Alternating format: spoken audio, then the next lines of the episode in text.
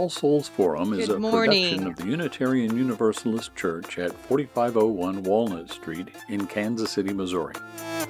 Each week they present a public forum whose mission is to deal with significant issues, especially those that involve ethical values of the contemporary world and to promote critical thinking.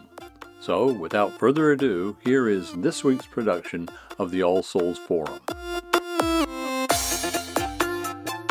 Okay, hello everyone, all of you, and here and on online. Um, and welcome to the All Souls Community Forum, coming to you from All Souls Unitarian Universalist Church in Kansas City. I'm Joe Robertson, a member of this church and a member of the Forum Committee, um, which has been supporting this forum for, for uh, nearly 80 years, has been leading important and compelling conversations on issues of today. Today, we have KC Star, editorial writer Toriano Porter, Toriano Porter, and I think it's, it's also a three-time uh, book author. And I had the pleasure of working with Toriano for several years at the Star, first as a, as reporters, and then watching him really take off as a member of the editorial editorial board. So uh, there's always a lot happening at the Star, and in, in defense of free speech, we have Toriano. Welcome to the forum. Good morning, everyone. Thanks for having me. I'm, I'm really appreciative of the time and the opportunity to speak to you guys, but definitely want to say thanks to Joe for reaching out. Uh, when I was on the breaking news desk at the KC Star, I shared a byline. We wrote a story together. And it was one of my favorite memories. Joe is an excellent writer and community member. So uh, thank you, Joe, for having me. All right. So my name is Toriano Porter. I'm an opinion writer for the Kansas City Stars editorial board. It's a position that I take with a great deal of responsibility.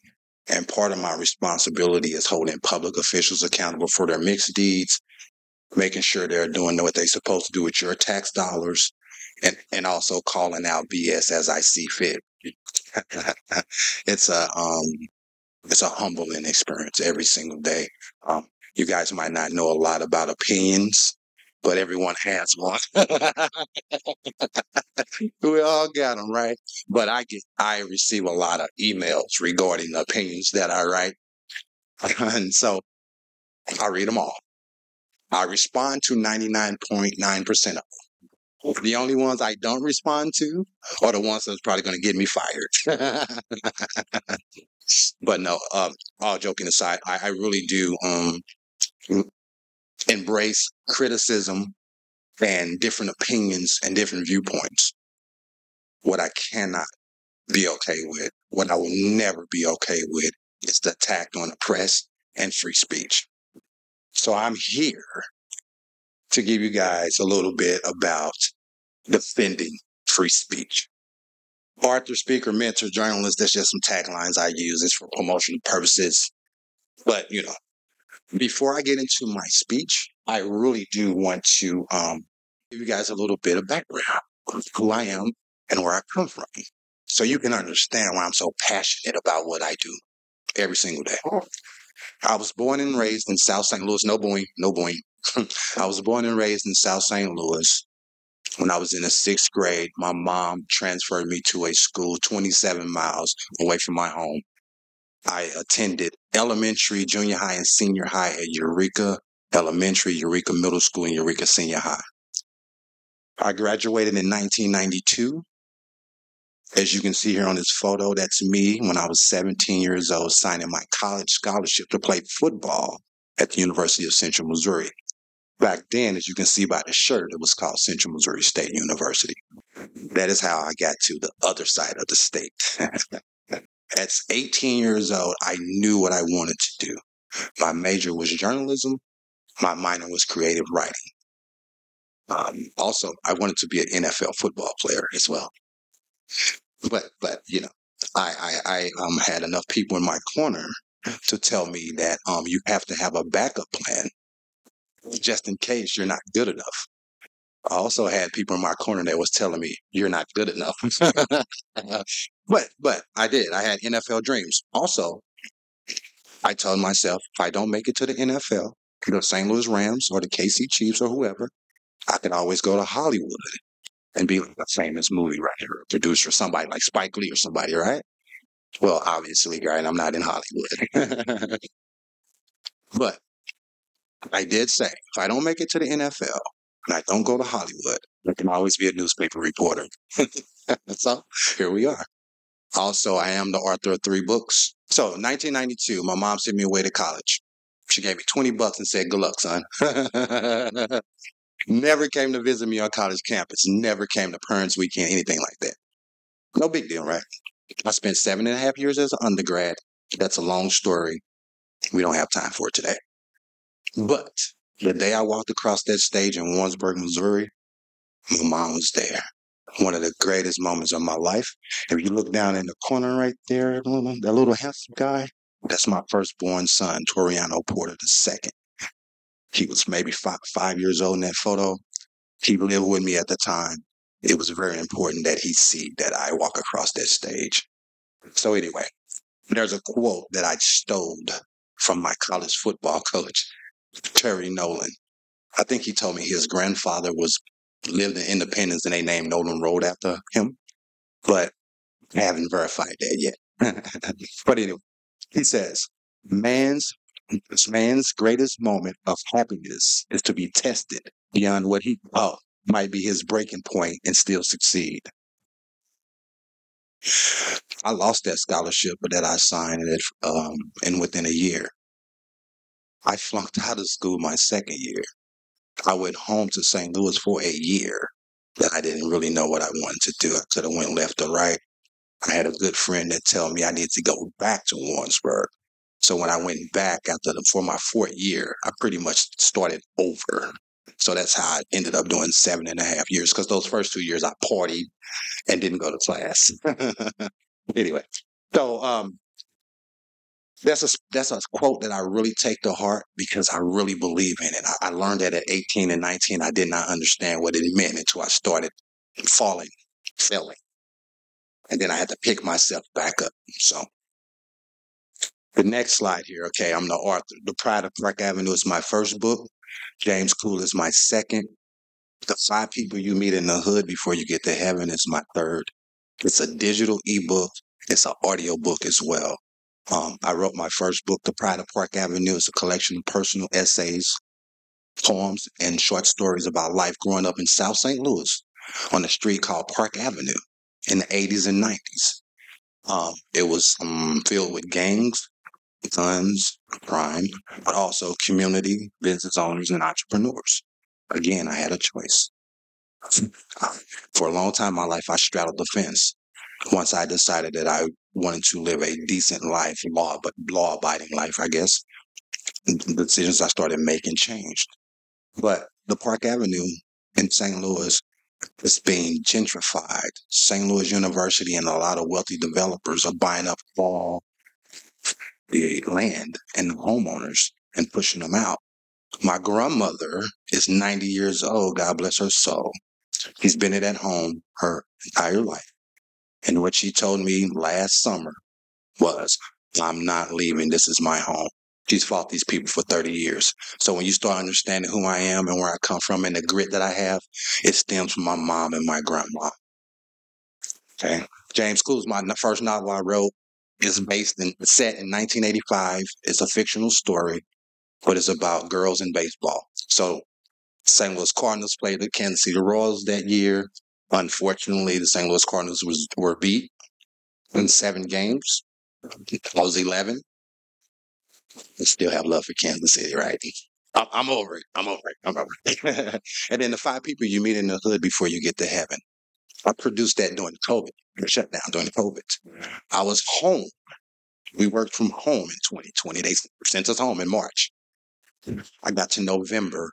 Had nothing tangible to show for my time being at home other than the daily stuff that I was doing for the star. But I wanted something for myself. So I wrote five personal essays about the five people closest to me that I lost in an 18 month span. Um, that young boy that I showed you in that picture, he died in September of 2009 at the age of 16. He was shot and killed in North St. Louis. Two days before he died, my stepmom, Brenda, died of breast cancer. A year before, uh, a few months before that happened, my young, my oldest son, my firstborn son, had an older half brother who was shot and killed. And my one of my best friends from high school took his own life with suicide. And my other best friend, the one who told me when I was 21 years old to leave St. Louis and stop doing dumb dumb things that was going to lead to the penitentiary and go back to college, he was shot and killed at the age of 33. All these things happened within an 18 month span, back to back to back. 2008 going into 2009. Here I am, hmm, I don't know, 15 years later. I'm still standing, right? I'm still standing. It could have broke me, but I believe in something, something that you guys believe in. The Lord and Savior Jesus Christ, right? I believe in the Jesus. I believe in I believe in God, and I believe in the spirit of redemption, reconciliation, and picking yourself back up. So I wanted to write a book. Basically, I stole this title from Mitch Albom, The Five People You Meet in Heaven. I, I stole that title. It's one of the best books I ever read. It's one of the best titles I've ever heard. So he stole that title, The Five People You Meet in the Hood Before You Get to Heaven. So that was in 2020. In 2021, which was last November, um, I went to a studio in Westport and I recorded an audio book. So all of these books are available on Amazon.com, Audible.com. Well, the, the audio book is available on Audible.com, and my website is TorianoPorter.com. Right. Right. Those are my shameless plugs, guys. Sorry about that. All right.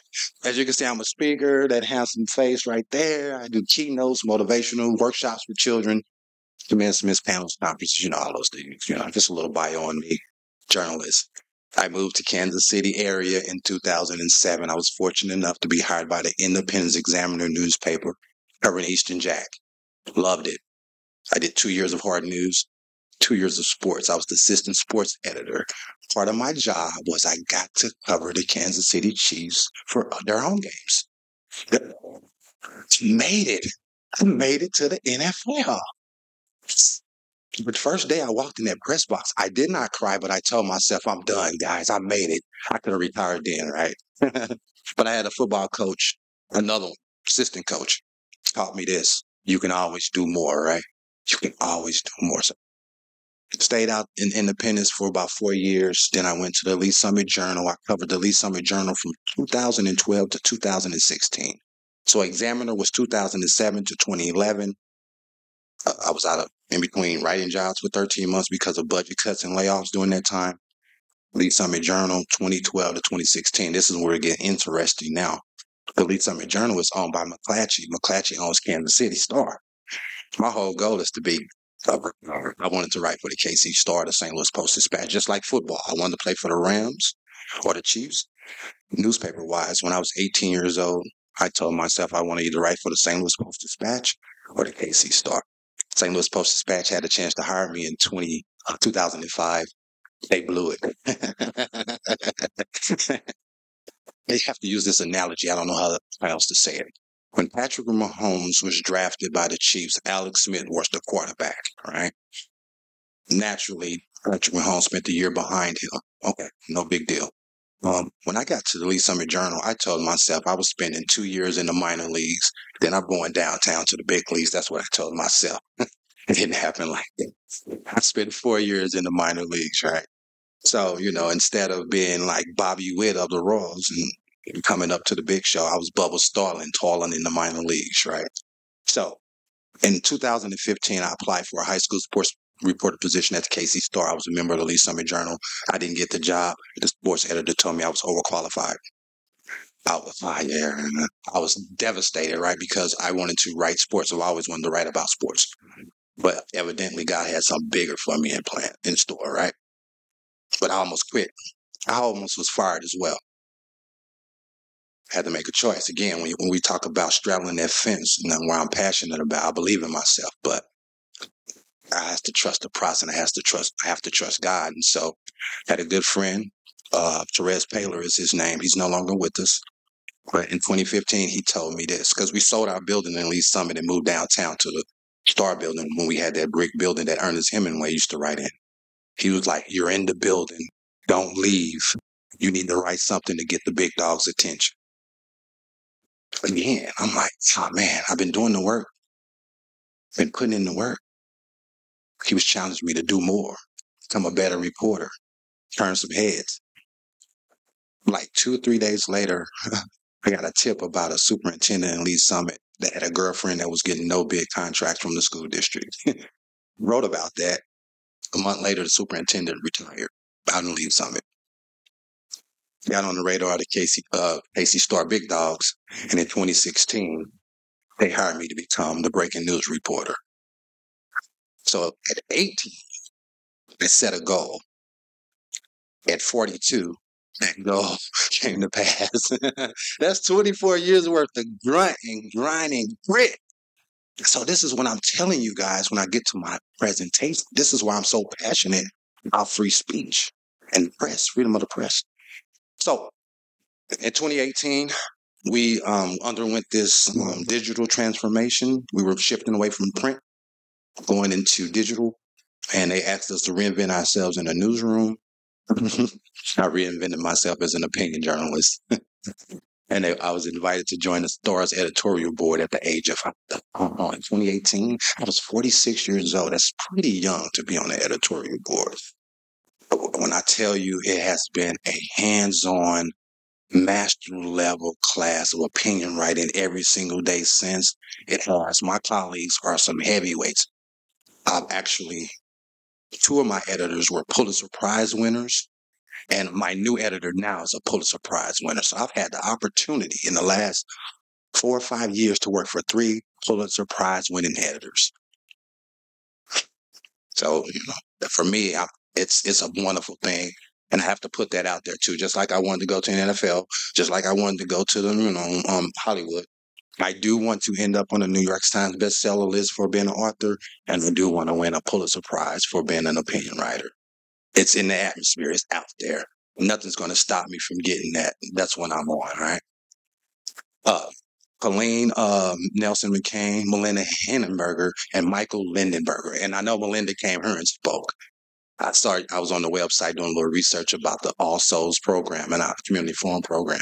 And I'm she spoke here as well. So I'm honored to be up here as well. So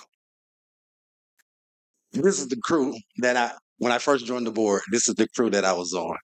Man, yeah, that's that Dave Helling. He's, he, he just announced his retirement.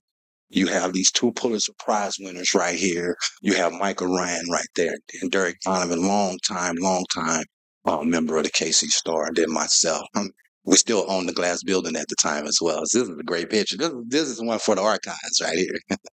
so anyway, that's a little background about me. To get into my presentation, I wanted to pull this quote from the ACLU. The freedom of the press, protected by the First Amendment, is critical for democracy.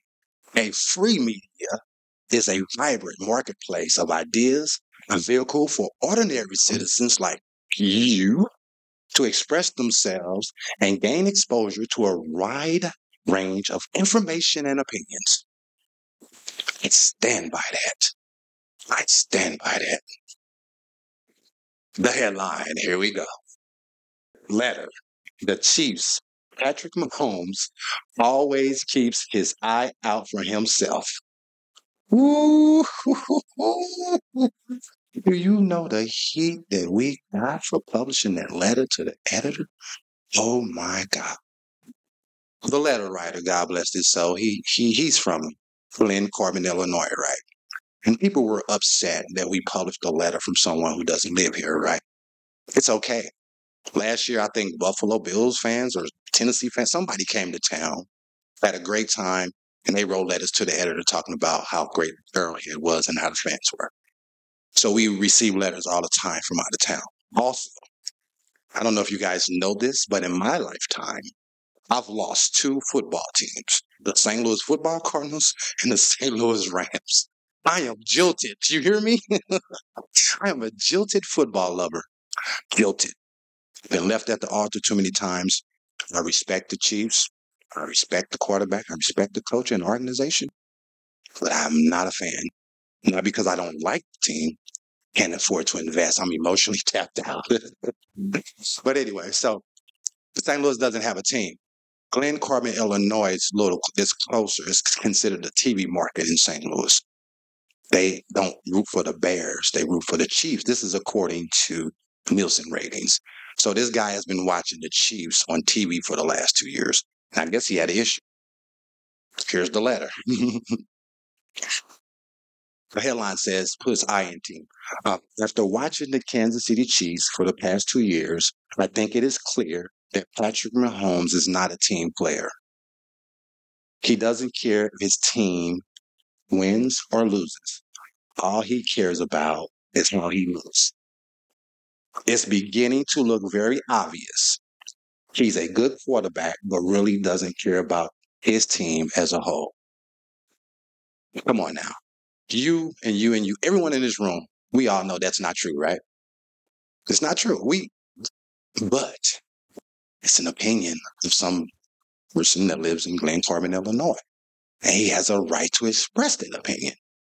We, as a publication, have to write, we have a right to publish it or say it's not good enough. We chose to publish it. It wasn't my decision, but I'm going to always stand with the right to publish it. And here, the tweet. All right. Now I'm looking around the room. I'm reading the room. Now I'm not judging anybody, but I don't know if you guys are millennials or not, right? I don't know if you're going to consider yourself millennials, right? But this is this is what millennials do. They tweet. Oh my! I'm on Twitter. I'm on all the social channels. I'm not on Snapchat. I'm sorry, but I do Instagram, TikTok, Twitter, Facebook. I don't know. I lose count. The only reason I'm on Twitter is because I'm in the newspaper business. It took me three tries to get a blue check mark. I finally got one, but no big deal, no big deal. So, Patrick, Patrick Mahomes' wife, Brittany, is active on Twitter. That's what young people do. I'll give them grace. I'm 48, but I've been 28. I've been 18. We didn't have it. Had we had it, I probably would have done some things too. Tweeted some things too. But this is the tweet. This this is the tweet in response to our t- tweet. So I guess it's a quote tweet. Our tweet was, it's, it's automatic. When we write out a letter and publish it, the tweet comes out like this. He's a great quarterback, sure. He only cares about how he looks, not his team. Opinion. And as you can see, it's clearly marked opinion and it's clearly clearly marked letter, but no one reads that, the new details. They just read what they read. So Brittany, God bless her soul, this is not a knock on Brittany. Y'all are extremely ignorant for this. Kansas City doesn't do this to its people. What a joke you guys are. Oh, again, she has a right to express that opinion. Does it make it right or wrong? But I, I, I shouldn't. Oh my God, the Twitter box, Twitter robots came after me. I shouldn't have waded into this, but I had to. So I quote tweeted Brittany, and this is what I said: education, right? It's about education. A few words. Number one, it's a letter to the editor. Number two, I don't agree. Number three, letters to the editor do not reflect the views of the publication. They don't. But you cannot tell people that, especially mm-hmm. loud people on Twitter. it's a cesspool, guys. I got caught up. I'm sorry, I did. I got caught up. Let me see. Here we go. Oh, oh, oh, the feedback. There's always feedback. Now, this is the nice version. This is the suitable for family uh time version. This is suitable for a church version, right? One person wrote, and this is a guy who is I'm really close with. Um, I consider a good pal. Bro, this was pure clickbait. drives me crazy when people say that. I mean, in our job, when we write headlines and tweets, it's to raise um curiosity. It's to get people to click and read. It drives me crazy when people say clickbait. If people don't read it, what's the point of writing it? it here's another take. It doesn't say letter to the editor in the tweet. And if the paper is fine with posting it and giving it the column inches, then yes, it does reflect the paper's willingness to be represented by it. So I have to go back. When we first put the story online, it just had the headline. That's where we failed at. It didn't have letter. So people thought it was an opinion piece. So so within like 10 minutes though, we corrected it, but it had already just took off. That's not that's on us as an editorial staff to make sure we let people know this is a letter to the editor. So we did mess that up with the rollout. The KC Star posts tweets every day. This, this is a pro letter. The subjects run the gamut from wars to disasters to stories of national and local importance to a variety of sports reporting. Most are lucky to get 10 comments, but one post, one letter to the editor, editor critical of Patrick Mahomes, and watch out. watch out. exactly. So, this is my personal take on it, right? It's my personal take. No one's above criticism. Not the star quarterback, not me, not the star editorial board, any of our editors or reporters. Neither are you. Well, maybe some of you guys are, but no, I'm just kidding. No one's above criticism. Even if we don't agree, no one's above criticism.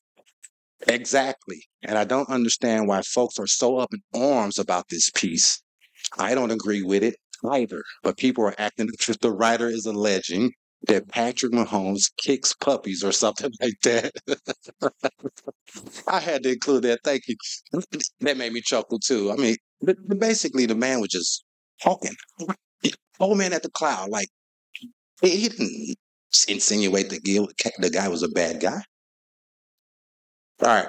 Someone from publication read that and was like, hmm, this is an irrelevant, ridiculous view of some dweeb in Illinois seems worthy of publishing. I've already explained why we published it from someone from Illinois. Letters to the editor are fair play, but I think the problem is how it was presented. It's a fair critique. Like, oh, any idiot who matches his hoovers hooves against a keyboard that has an opinion suddenly becomes a headline. If I was a KC Star opinion writer, I would be mad as hell. But I wasn't mad. I can't speak for my colleagues because some of them were. Oh, also some of our star reporters were teed off, which really, really made me sad because they know as well. Like internally, we had reporters questioning why we published the letter. That's sad to me because there's been many letters to the editors that's appeared in our paper over the years that I didn't agree with pro and con. Many. I won't get into like the subjects, but pro choice, pro life, MAGA, anti MAGA, all of these things, pro and against. Serious question How many letters to the editor get submitted to the paper, and what is the selection process in choosing which ones gets published? I don't handle letters to the editor. That's a that's a process that Derek Donovan handles. But in this instance, he was on vacation for the first time in three years. a lot of people don't understand that either. I haven't had a chance to sit down and talk to Dirk and ask him what would he would have done had he been here with the letter. I can't speak for him. I don't know. But I will stand by this. We had every right to publish that letter. Okay, so that's the feedback. We got one more. Here we go, guys. A few facts, right? Letters to the editor are among the most widely read features in any newspaper or magazine. Letters to the editor are generally found on the editorial page. They can convince readers by using emotions or facts or emotions and facts combined. They are usually short and tight, rarely longer than 300 words. Using a few carefully placed letters, you can generate plenty of community discussion. That's courtesy of the Center for Community Health and Development at the University of Kansas in Lawrence. This last one, using a few carefully placed letters, you can generate plenty of community discussion. And I think we did that based on the feedback that we got from not only the Twitter bots, but the letters we got into. And our editor was astute enough to publish some of those letters, uh, I guess, the following week. We published why Patrick Mahomes is, is a great player and why he's a great uh, asset to the city. So, with that being said, I'm going to close my speech. But as I mentioned earlier, I don't see any phones out here, so I don't know if you guys are going to follow me on Instagram or Twitter or not. but I am on the social channels uh, Instagram, Facebook, Twitter, and LinkedIn at Toriano Porter is all one word, real simple and my website is torianoporter.com. I'm opening it up for questions, comments, and concerns, but thank you. Yeah, thank, uh, thank you, Toriano. Yeah, we've been listening to uh, Kansas City Star editorial writer and author uh, Toriano Porter. Now, before we go to the question and answer section of this, and uh, and I also want to tell you uh, about our uh, forum next Sunday. Next Sunday, we are going to have Jackson County Prosecutor Jean Peters Baker, and so so she will be talking about uh, building the trust in Kansas, rebuilding the trust in Kansas City's uh, public safety system. And remember, uh, I'll avoid making statements and just uh, give Toriano your question. All right, thank you. Oh man, I, I Jean Peters Baker gets to follow me. How about that?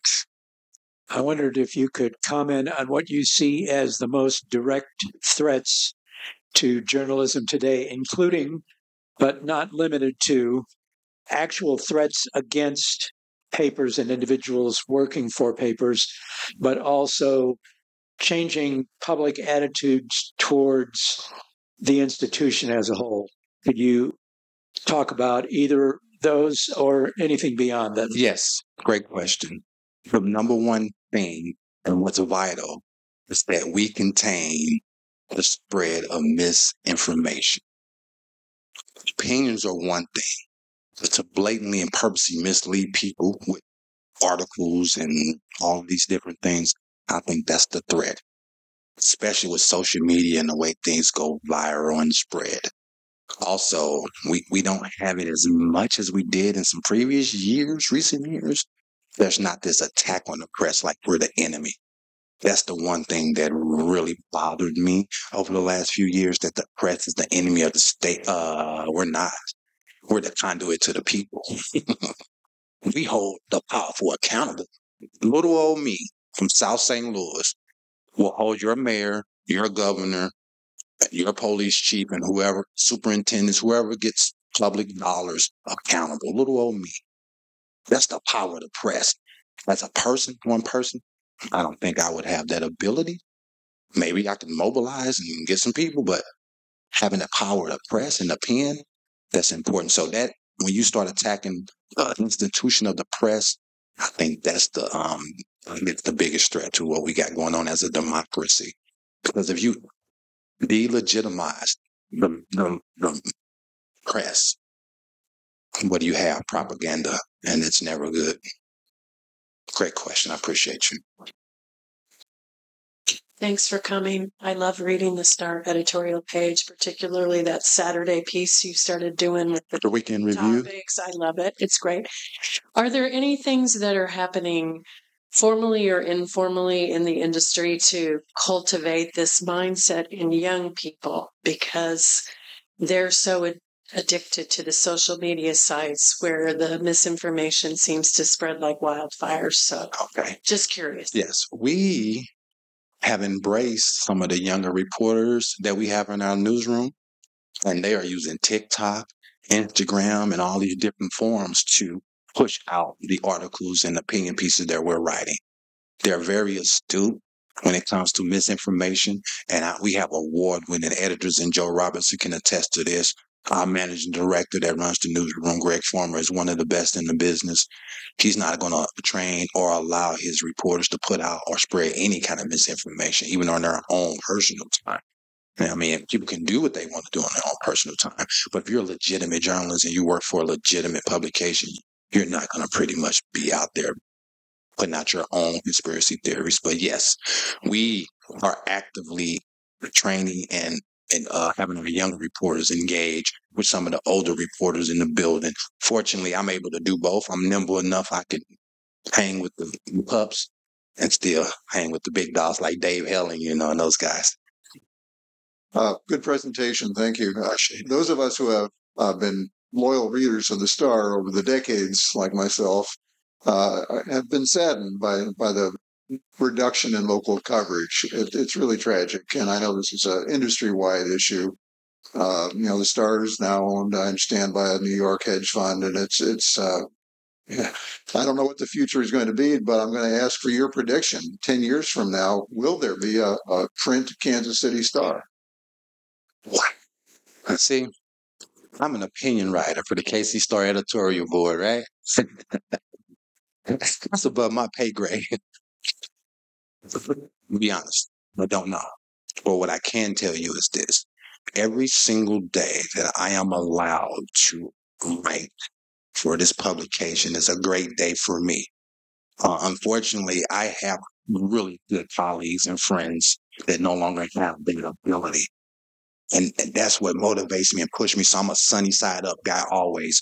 So hopefully in 10 years, we will still have a meaningful presence in Kansas City and still be able to make a difference no matter what the form is. But when you pick up that Sunday paper now, man, and, uh, you know, I started picking up the Star in 1992. So I understand what you're saying, but I trust what we got going. I trust the people that's leading us, and I and I really feel like we will still have a great presence in Kansas City, no matter what realm or form that is.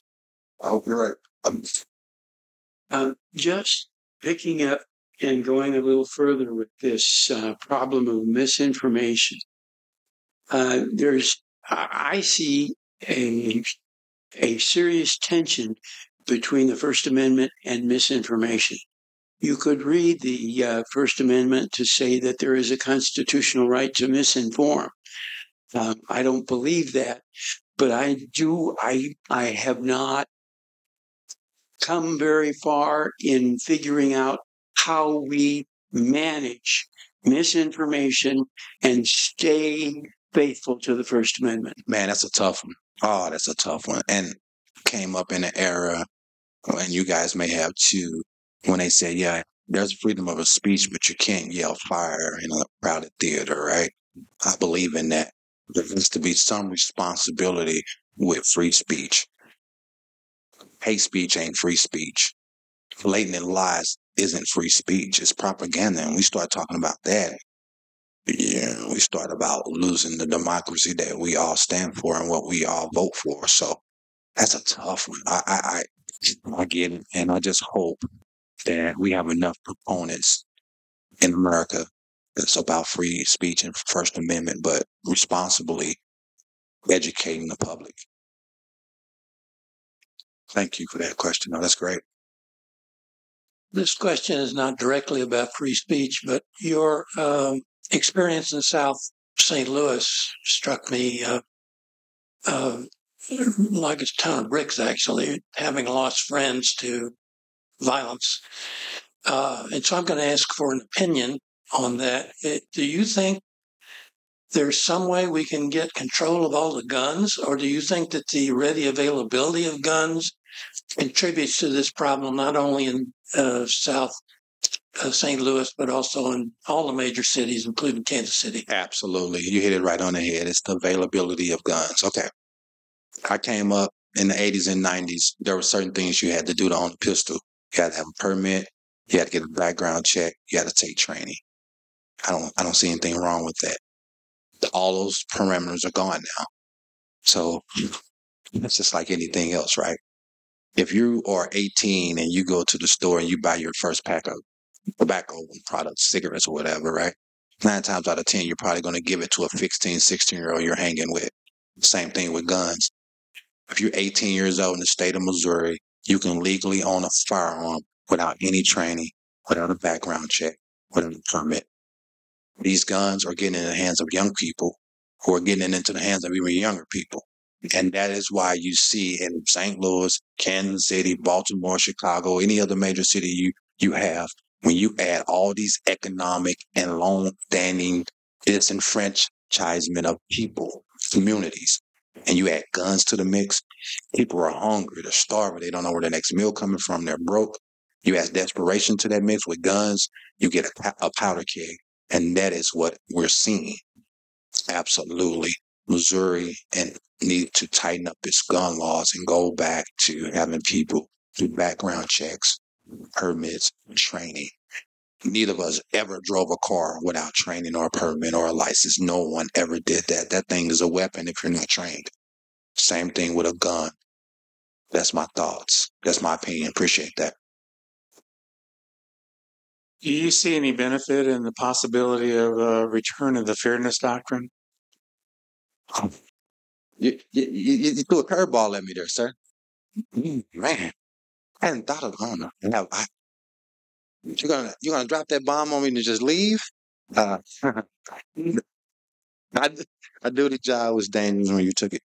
Uh, I don't know how to answer that question because I'm not. I'm not. I'm not. I'm just not sure. I, I just don't know how to answer that question. Now, it's been a long time since I took a journalism class. I think I left Warrensburg in 2000, so it's been 22 years since I cracked open a book. So I'm sorry, I can't answer that. Like I, I if I sit up here and try the front and act like I knew something, you guys will call me a fraud, and that messes up the whole thing. So, and I don't want to say I don't know, but I cannot answer that question. Sorry. Okay, I'll take a chance here to ask a question.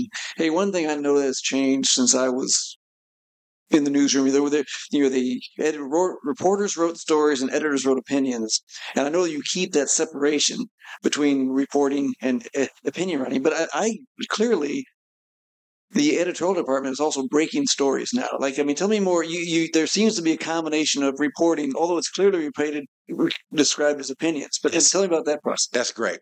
So, uh, Colleen McCain Nelson, when she became the editorial page director for the Kansas City Star in the year 2018, one of the things she wanted to do was break news. And so she developed a, hmm, a mo- motto, if you will, opinion journalism at the speed of breaking news. We need to write something that people don't know. So if we're writing editorials based off a news story, that loses steam because the story's already been written. People already know about it. But when we break news, that's when we get more views. Sorry, people call them clicks, but page views are important for A, for us to keep our jobs. If people are not reading what we're writing, we have nothing to let advertisers know we are doing this. If people don't subscribe to the paper, we have no uh, revenue. So page views and subscriptions are how I stay employed. It's how I am judged on my job. So yeah, that's yeah. So page views are important. Getting those things read are important. But anyway, so now that's our motto: opinion journalism at the speed of breaking news. Which now it's it's competition in the newsroom now. Like we don't want to get scooped by the reporters, and the reporters don't want to scoop us. But it's it's a really good thing to have. Uh, two questions, if I can. One is, has the Star ever considered converting to a not-for-profit model so it's not always so bound to advertisers? And then, uh, uh, secondly, uh, uh, what what do you see as the uh, the the future of the initiative to try to include the minority community more in, the paper's reporting? Absolutely. For your first uh, question about the nonprofit, again, that's above my pay grade. I don't have those conversations. I'm not in the room with leadership and editors and uh, people who do that. Uh, as far as the motto and how they're going to make money, um, I, I- literally, I, it's just right. But um, the second part, our commitment to the minority community.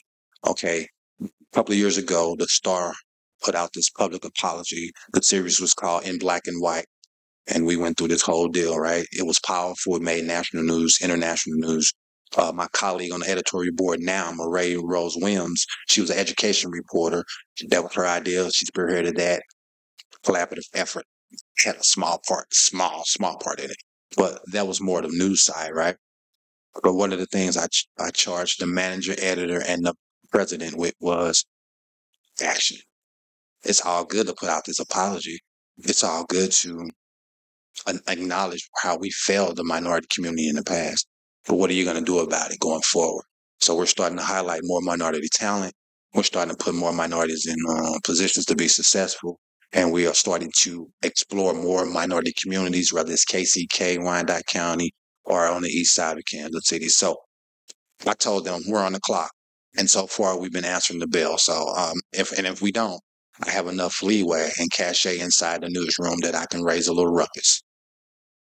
Something that has increased in the last few years, particularly in public perception, is the role of what we might call citizen journalists. Um, could you define what you think that is, and where does it fit in in terms of legitimacy uh, to the whole uh, umbrella of journalism? you know, citizen journalists and citizen journalism can be a great thing if it's used correctly. and it's used in a way that's going to inform and educate the public. The problem is, any, as I quote from there, any dweeb with a computer can be a citizen journalist, right? So how are you going to build your credibility? How are you going to become a reliable source? You do that by being factual and truthful. So I'm respecting any independent journalist out here that's doing it the right way. I cannot respect anybody that's spreading lies and propaganda and stories that are untrue or even writing things that are untrue. Um, I came up in an era where I was a freelance writer, which is an independent contractor, which is like a real struggle to build credibility. And I was able to build enough credibility to get an opportunity at the Examiner in 2007. So I respect independent citizen journalists. Now, so Toriano, you mentioned, of course, the the you know letters to the editor. Now, there are some limits, like you mentioned, hate speech. There are some things that would not be published as a letter to editor. I also suppose you're trying to get some kind of balance of you want to get alternative views in there. Uh, and, and I'm not saying you shouldn't have done the Mahomes letter, but but but the idea that sometimes somebody is, is too much of an outlier, or and there's so much conflict now in the news. How do you judge when you how should the letters to the editor weigh in not being part of that that boiling situation we have. Yeah. One of the disappointing things that I experienced in defending this uh, right to publish this letter was some of the conversations I was having online with people that are inside the media. Um, whether I was our, our colleagues at the Star, it was people at organizations outside the Star. One of the things that concerned me was people kept saying, well, y'all didn't have to publish that. It was clickbait. You shouldn't have published that. And my thought is, you know, as well as I know, if you're in the media game, a letter to the editor is not the reflection of the publication. If I write an opinion piece and it's a column and it has my name on it, Toriano Porter, that does not represent the views of anyone inside the newsroom other than myself. Same thing with that letter. That gentleman from Glen Carbon, Illinois, that was his view and his view only. He has the right to have that view. We have the right to publish it. I stand by that. I stand by that. Nothing's going to change that. I don't agree with the letter. But I agree with the decision to publish it because A, it does offer an alternative view. And it, it was really, if you really read the letter again, it was it was harmless. It was harmless. So if your star quarterback, is that the worst, the worst criticism he can get in the newspaper, whew, you guys are living a charmed life here in Kansas City, Missouri. And I am glad, glad to be a part of it because I know for a fact this is a football loving town. okay. Uh, sorry to be up here for the third time. I got, got a lot of questions. Uh, Twitter. Uh, Twitter is basically uh, a, a, giant forum for letters to the editor. Uh, it's very analogous. So now we have Elon Musk who's taken over Twitter, and he's taken a very purist, defending free speech point of view. Mm, mm. What's your opinion on the direction he's taking Twitter? I don't like it. But here's the thing. Oh my God, I get so much information from because again, you can curate a little bit of what you allow into your digital space. So I try to follow legitimate news sources and organizations and people, sports, politics, hard news, and regular folks too, because I have readers that I engage with uh, and also politicians and stuff. So I want to stay involved. So I, I try to shield myself from some of the negative stuff, but I don't the direction that Twitter is going over the last couple of weeks, but I'm not one of them people. I'm going to leave it. First of all, first of all, I work too hard to get my blue check mark. I'm not leaving. I'm also not paying eight bucks a month for it either. So there's a quandary here. We're in conflict. So it's a good forum, like you said. I think Musk is a um, what you would call a student enough business person and entrepreneur. He's not going to mess with the business model too much because if he does, he's going to destroy something that's really great. So I'm I'm watching, but I'm not ready to dive off the deep end like Whoopi Goldberg and some of those other people and announce I'm leaving Twitter. I love my Twitter folks, even the bots. so is that it? Is that it? Is that my time? Is that my time? Yeah, thanks, thanks, thanks again, Toriano Porter, Kansas City Star editorial writer, and uh, so Great discussion. Thank you very much. Thank you. Thank you, guys. And now, here is a brief preview of next week's All Souls Forum. Rebuilding Community Trust in Kansas City's Public Safety System with Jean Peters Baker, the Jackson County Prosecutor.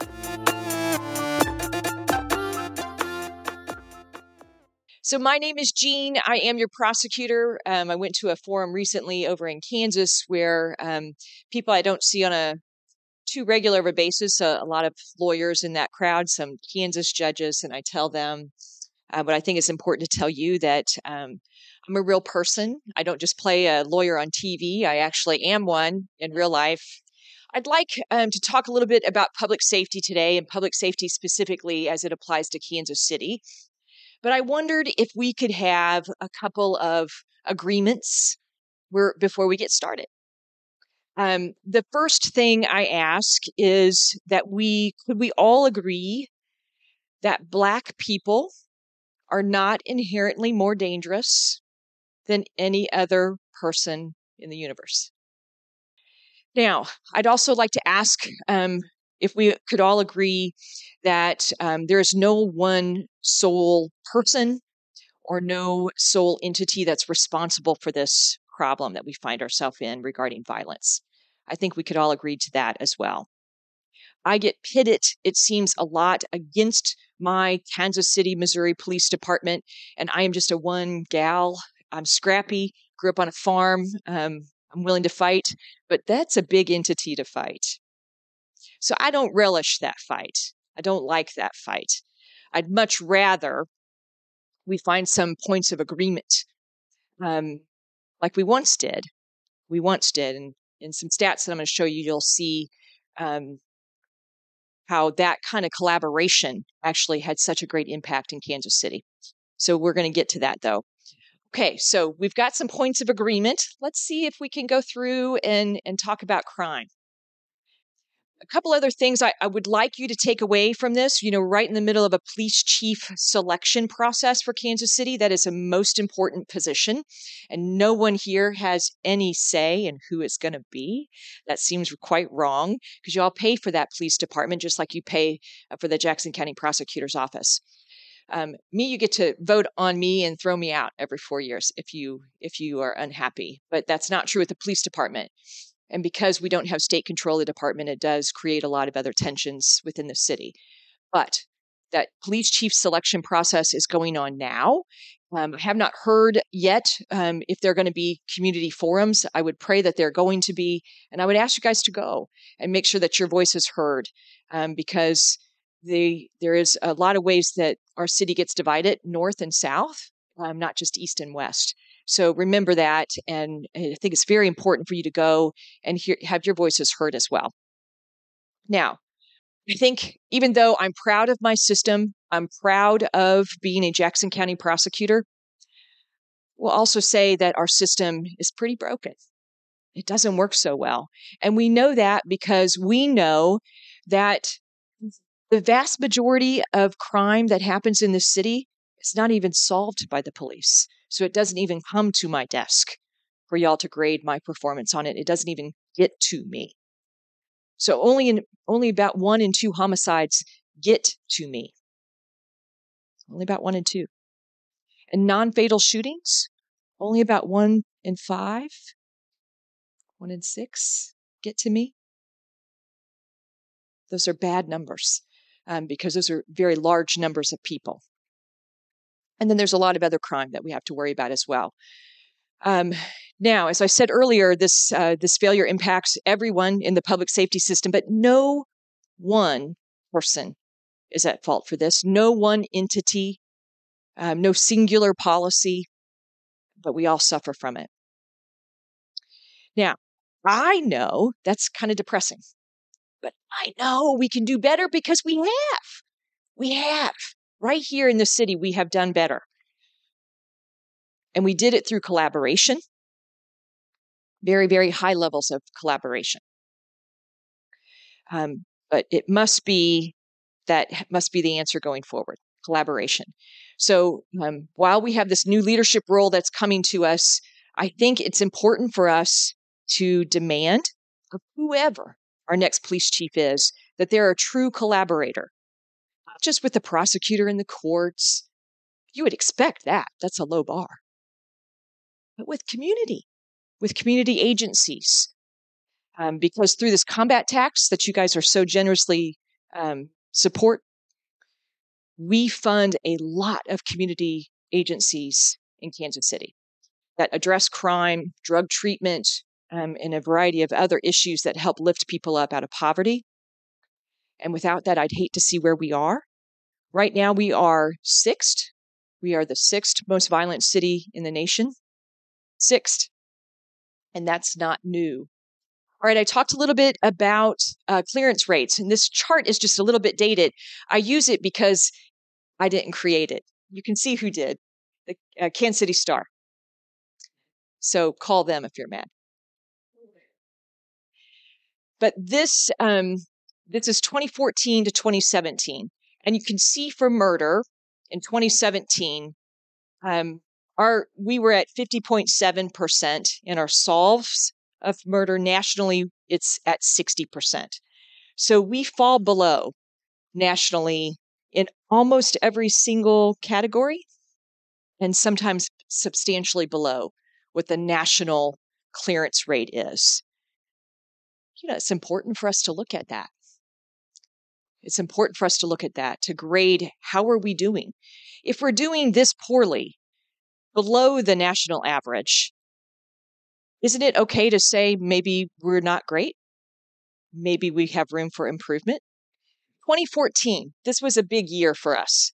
Um, Kansas City's solve rate for homicide was 70.9%, so almost 71% and the national clearance rate that year for murder was 61%.